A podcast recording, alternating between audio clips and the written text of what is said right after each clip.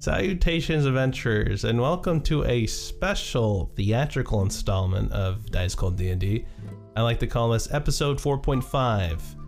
So, due to me being a dum dum, uh, I typically get the audio from our live streams. I was going to use that for our episode 4.5, to where we did the end quest and had a Q&A, all this cool stuff. It's all gone.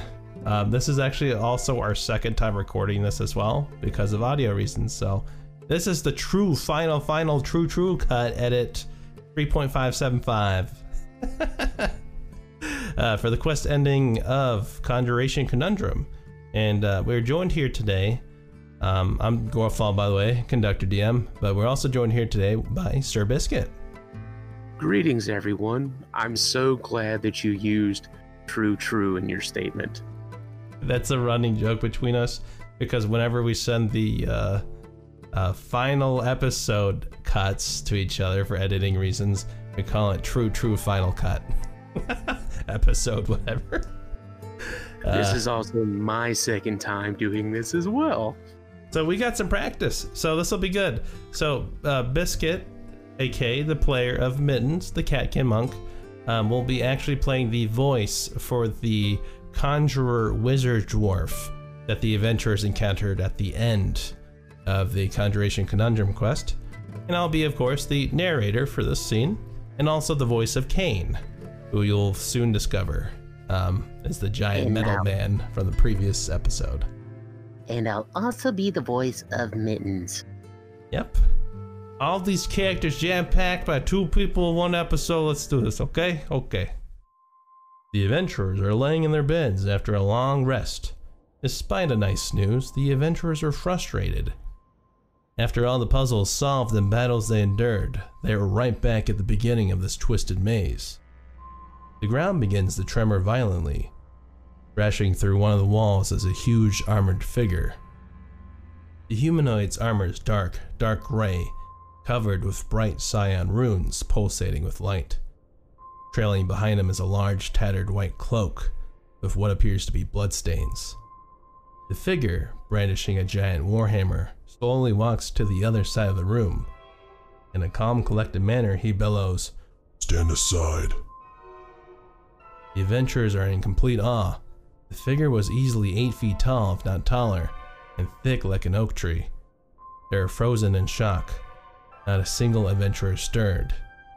He heavily walked to the other side of the room and smashed the wall down. A big crash. And a cave appeared from the dust and rubble as the figure stomped through. After the footsteps trailed off in a short silence, the adventurers looked to the new entrance the figure created. After several minutes of walking, they enter a shimmering cave that is dark blue and illuminated by a large blue sphere. The large figure is standing in front of the rocky sphere, with a dwarf in robes yelling at him from a distance. Don't come any closer to the meteor, you big oaf! The conjurers have guarded it closely for over millennia, and I'll be damned if a big brute smashes it. I am no oaf. I am Kane. I'll bring order to these wretched lands. The dwarf in robes waves his hands and chants some words, and an opposing Cyclops appears from a portal. The giant Cyclops charges in Kane's direction. Cain turns around and swings his hammer upward and cleanly knocks off the head of the Cyclops. Before the beast's carcass falls, Kane separates the torso from the Cyclops' legs with another swing of his mighty hammer. The dwarf shudders in fear and disgust. How is this possible? What foul sorcery has transformed you into this abomination? Kane dashes 20 feet in the blink of an eye and is holding the dwarf by his neck and crushing his throat. You won't get away with. The dwarf couldn't finish his sentence before Kane brutally slammed him into the cave floor. The cracks of bones and thud of flesh echo across the cavern. A large hole appeared in the cave floor, with no visible sign of the dwarf as a result. Kane approaches the glowing meteor and smashes it with his hammer into many, many pieces. The room is surrounded by a blinding blue light that causes everyone to be blinded for several seconds. One down. Only a couple more to go. Kane's voice trails off. As their vision comes to, Mittens and Drisk notice that not only Kane is gone, but also Slippy and Norris. Despite looking around, no trace of them was found. Their next direction that they went was the crater in which the dwarf was still in. You damn adventurers! You should have all died in my maze! Well, who the hell are you? What's going on? I brought you here to kill you and use your life force to power the media. Even the Room of Manners? That one has killed the most adventurers. Well, where's my friend's armor? Gone. It never even existed. It was simply a key that brought you stupid schmucks here.